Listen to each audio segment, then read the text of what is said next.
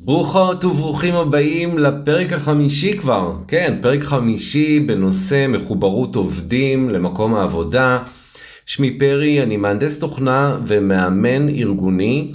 אה, אני בעצם עוזר לארגונים וחברות אה, לחזק את תחושת המחוברות והשייכות של העובדים והעובדות, אה, במיוחד בעולם העבודה החדש עם כל החוקיות השונה ומשתנה שלו. ולנו יש גם אג'נדה מאוד מאוד מרכזית לקידום הגיוון והכללה במקומות העבודה. בפרק שעבר דיברנו על התפקיד של המנהל אה, אני כבר מבקש את סליחתכן שלקח לי זמן להגיע לפרק החמישי, אבל אה, כצפוי עם כל החגים והמנוחות והילדים והעניינים, אה, נאלצתי קצת לדחות את הקלטת הפרק הזה. בכל מקרה בפרק הזה אנחנו הולכים לדבר על החשיבות של הצוות בתחושת השייכות של העובדים. אז יאללה, מיד אחרי האות.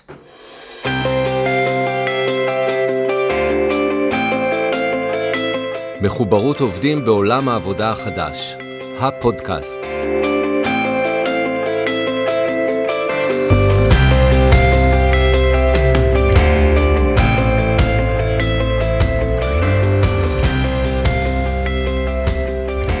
אוקיי, okay, אז uh, האמת שהשאלה הראשונה שתמיד uh, כדאי לשאול כשאנחנו אומרים, uh, מכריזים על כאלו נושאים של uh, לבדוק מהי. החשיבות אה, של הצוות בתחושת השייכות של העובדים זה בעצם לשאול מהו צוות, מה מגדיר צוות. בעולם החדש שלנו אנחנו רואים שצוות יכול להיות מוגדר בהרבה דרכים. המכנה המשותף הכי גדול לצוותים זה בעצם שיש מנהל משותף. עצם הגדרה של אה, עובדים שנמצאים תחת מנהל מסוים הופך אותם לסוג מסוים של צוות. אבל יש עוד דברים שקורים גם בימינו, לפעמים אנחנו רואים אה, צוות שמתגבש אה, גם מעבר לגבולות הסטנדרטיים של אה, מנהל משותף, אה, ופה אנחנו רואים למשל צוותים שמגיעים אה, בעצם, שנוצרים עבור פעילות מסוימת, עבור משימה מאוד מאוד מסוימת. אה, במקומות מסוימים אפשר, אפשר גם לקרוא להם צוותים אד הוק עבור מטרה מסוימת ספציפית, ברגע שאותה מטרה מושגת, אה, הצוות מתפזר.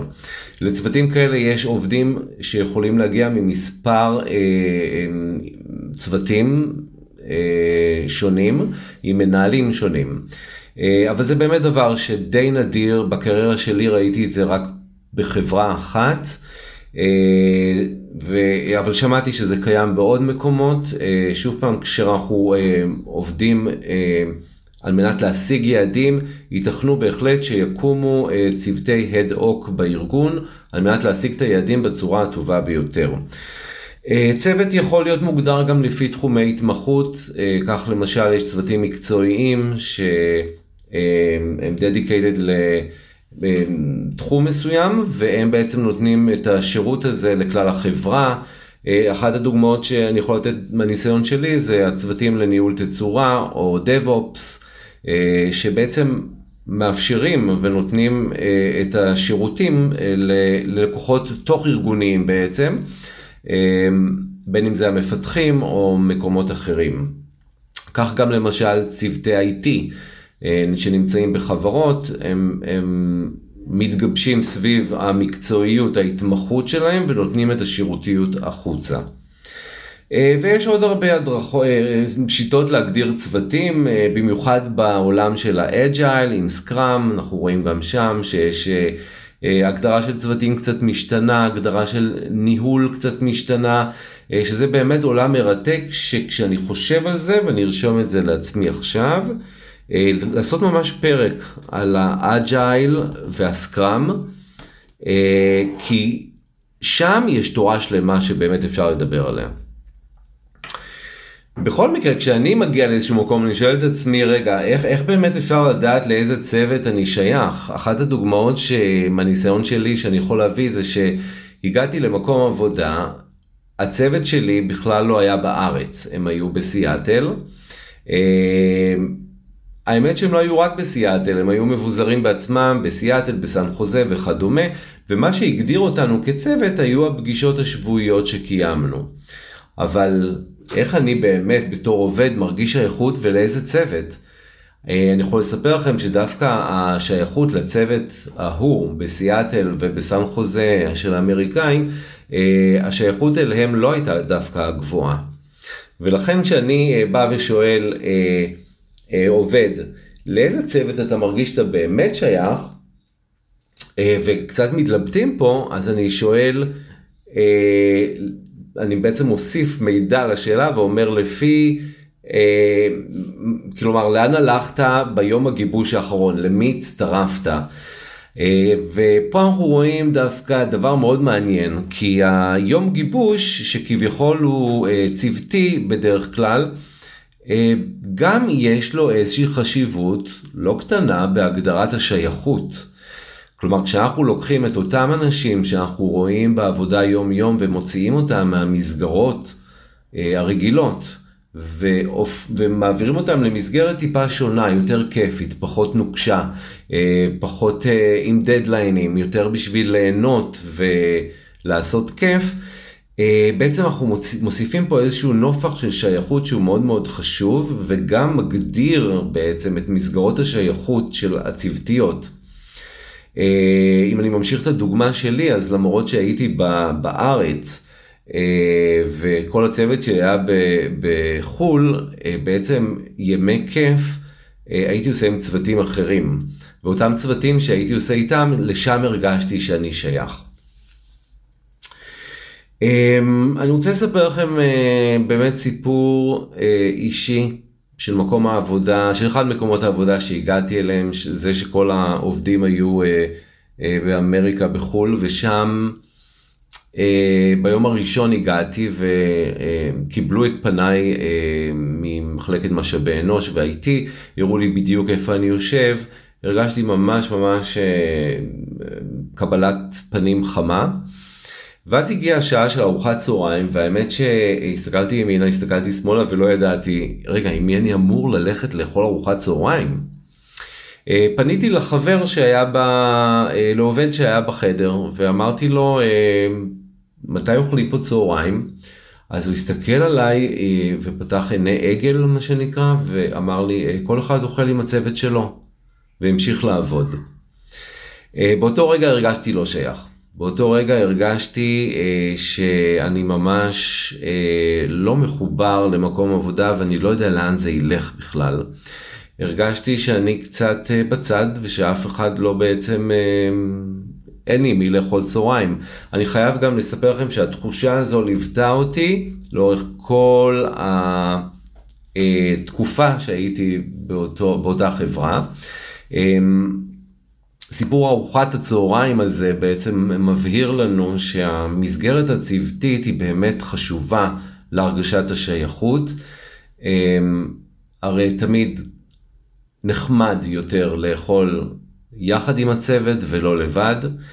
אמ, בכל מקרה, אה, זה היה הסיפור האישי, ורציתי לעבור איתכם לנושא אה, שנוכל להבין את החשיבות הזו גם מלבד הסיפור הזה.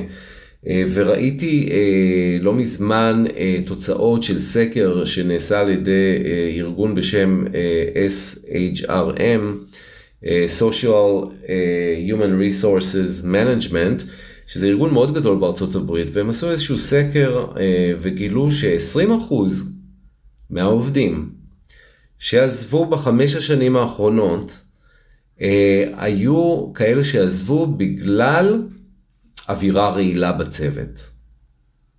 כן, אווירה רעילה בצוות היא גורם מאוד משמעותי אה, לעזיבה של עובדים, ולכן אנחנו מבינים פה שזה כל כך, כל כך חשוב. אבל מה זה אווירה בצוות, אווירה רעילה בצוות? מה זה אומר בכלל?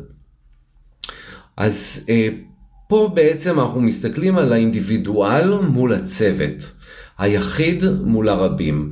מתי היחיד מרגיש שהוא חלק מהרבים?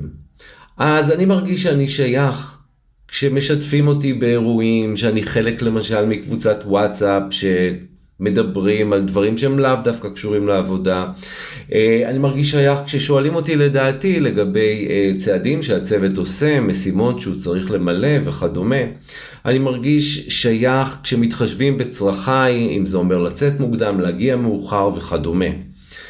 אה, מאידך גיסה, מתי אני מרגיש שאני לא שייך? אני מרגיש לא שייך כשמסתירים ממני דברים, כשהם מדירים אותי מפעילויות כאלו או אחרות, או אה, מקבוצות וואטסאפ כאלו ואחרות, אה, כשזורקים אליי או מגלגלים אליי אחריות של אנשים אחרים בתור הצו, בתוך הצוות, אז אני נוצר איזשהו מרחק ביני לבין הצוות שגורם לי להרגיש לא שייך ויוצר איזושהי אווירה רעילה שנמצאת בצוות. אה, ועכשיו אני רוצה לספר לכם עוד סיפור של אה, חבר לעבודה שנשמור על שמו בצורה אנונימית, נקרא לו לצורך העניין משה. ומשה עבד בחברה מספר שנים והיה בן אדם מאוד חברותי ונחמד וחלק מהצוות, מצוות הפיתוח שהוא היה שייך אליו. ויום אחד בעקבות שינוי ארגוני, אה, משה היה צריך לעבור לצוות אחר. והקליטה שלו בצוות האחר הייתה בלשון מעטה לא נעימה. אה, הדבר שהוא נתקל בצוות ההוא זה איזושהי סגירות של אותם אנשים שכבר היו נמצאים בצוות ולא ידעו או לא רצו או לא חשבו אפילו על איך, מה הדרך הטובה ביותר לקבל חבר חדש לצוות. חבר כזה שאולי הם לא בחרו, חבר כזה שההנהלה העבירה אליהם. ומשה אה, ניסה בהרבה דרכים להתקרב ולהיות חלק ולהביע את דעותיו, וכל פעם הוא זכה לסוג של התעלמות. אה, לא שיתפו אותו בדברים, לא הקשיבו לדעותיו, אה, וזה לאט לאט הסלים. מהתעלמות זה הפך להיות קצת אה, לכעס, איזשהו סוג של עצבים. כי שימו לב שמשה שהגיע לצוות הזה, אה, לא יכול היה לעבור גם חפיפה כמו שצריך, מכיוון שהיה את המרחק הזה, ולכן הוא לא יכול היה לתרום לצוות כמו שרצה, והחוסר תרומה הזו עם הזמן הפך להיות למשהו מאוד מעיק על שאר חברי הצוות. אמ, בכל מקרה, בסופו של, של דבר, משה החליט לעזוב את החברה. ואנחנו נזכור בסיפור הזה שמשה בהתחלה היה איש אה, צוות מעולה, מוערך, המנהל העריך אותו, החברים העריכו אותו, ורק עצם המעבר לצוות אחר שלא קיבל אותו ואליו הוא לא הרגיש שייך, גרם לו לעזוב את החברה. אמ, פה אנחנו רואים שוב פעם את החשיבות של הרגשת השייכות וסיבה אמיתית לעזוב חברה אה, בהחלט יכולה לבוא מזה שאני לא מרגיש שייך לצוות ושיש שם אווירה רעילה. ועכשיו לחלק האחרון של הפודקאסט הזה, ובואו נדבר קצת על איזה דברים אנחנו יכולים לעשות על מנת אה, לחזק את השייכות של עובדים לצוות. אז קודם כל, אה, אחד הטיפים החשובים ביותר, אה, שאפשר לראות את זה, אה, שהוא קשור גם הרבה יותר מצוות אחד, הוא קשור לתרבות ארגונית ממש. זה בעצם המעורבות של ההנהלה הבכירה, של ה-leadership. אנחנו אוהבים לראות את המעורבות שלהם בהעברת המסרים הקשורים לתרבות הארגון. אם אתם ארגון מכליל, אז בבקשו מההנהלה הבכירה להעביר את המסר הזה לעובדים שלהם, למנהלים, אה, לכולם. עצם ההצהרה של אה, מישהו מההנהלה הבכירה על ערך מסוים שהוא דוגל בו, שהחברה דוגלת בו, אה, יש בה מ... המון מניות בשביל לפתור את הבעיות, האווירה הרעילה בצוותים וכדומה. אה, דבר שני, באמת תעברו על אילו ערכים אתם רוצים אה, לראות בצוותים, ערכים של כבוד לזולת, אה, הכללה וכדומה, זה ערכים מאוד מאוד חשובים שאנחנו צריכים להעביר אותם בדרכים שונות. עוד שיטה מאוד מעניינת שדווקא רואים את זה הרבה דווקא בארגונים, למשל כמו הצבא. כאשר אנחנו מקבלים פקודות, אנחנו עובדים תחת פקודות ואנחנו עושים דברים שלאו דווקא היינו עושים ביום יום עם אנשים אחרים, אלא היינו בוחרים לעשות אותם לבד. עצם המשימות שאנחנו יכולים לתת לעובדים ולצוות אותם לתת צוותים קטנים יכולה ליצור איזשהו אה, מנגנון בין אותם אנשים ולייצר תחושת שייכות שבאה מקשר בין אינדיבידואלים. כך למשל, אם יש לי בתור מנהל, אני רואה שיש לצוות אה, כמה משימות, אני יכול אה, אה, לעזור להם ולבקש מהם לעשות את המשימות בצוותים קטנים, שהם יגדירו איזה צוותים הם רוצים שיעבדו על איזו משימה. ודבר נוסף שהוא מאוד חשוב בסיום המשימה, כשאנחנו יושבים ועושים איזשהו אה, מבט לאחור ובודקים אה, איך היה, מה למדנו וכדומה, תקצו גם זמן לדרך שבה התנהלו העובדים אחד עם השני, האם הם נתקלו באיזשהו, אה, בעיה אה, בהתנהלות, בהתנהגות. אה, תמיד תמיד לתת את ההרגשה שאנחנו פה בשביל ללמוד ויתכנו בעיות. ומכיוון שאנחנו בעשייה כל הזמן, אז גם ייתכנו ויכוחים וחוסר הסכמות, ולתת את ההרגשה הנוחה הזו שאפשר שדברים כאלה יקרו, יחד עם זאת לספק פלטפורמה לפתרון דילמות בין אנשים, ובעצם לאפשר להם להתקדם הלאה, לעבור הלאה את המכשולים ולייצר ביניהם יחסים אה, אישיים שיעזרו המון לאווירה הצוותית. אה, טוב, אז פה גמרנו את הפודקאסט, אבל לפני שניפרד, אה, רציתי לעדכן אתכם שלקראת חודש יוני, חודש הגאווה, אה, אני יוצא עם הרצאה שבעצם אה, נועדה לעודד גיוון והכללה בארגונים וחברות. אה, בהרצאה אני בעצם מספר את הסיפור האישי שלי כנער הומו, הגדל בסביבה רעילה, גם היא, סביבה מנוכרת ולא מקבלת. ואת כל המסע שעברתי עד עצם היותי בעל משפחה, בעל עסק עצמאי, אה, ושבעצם אה, מבחינתי זה איזושהי סגירת אה, מעגל מרגשת להתחיל להיות, להתחיל את ה... שהתחיל בעצם כנער מבודד ובודד ומסתיים במישהו שמנסה למנוע כאלו דברים הן בארגונים ובחברות והן בבתי ספר ובמוסדות חינוכיים. אז עד לפעם הבאה, להתראות.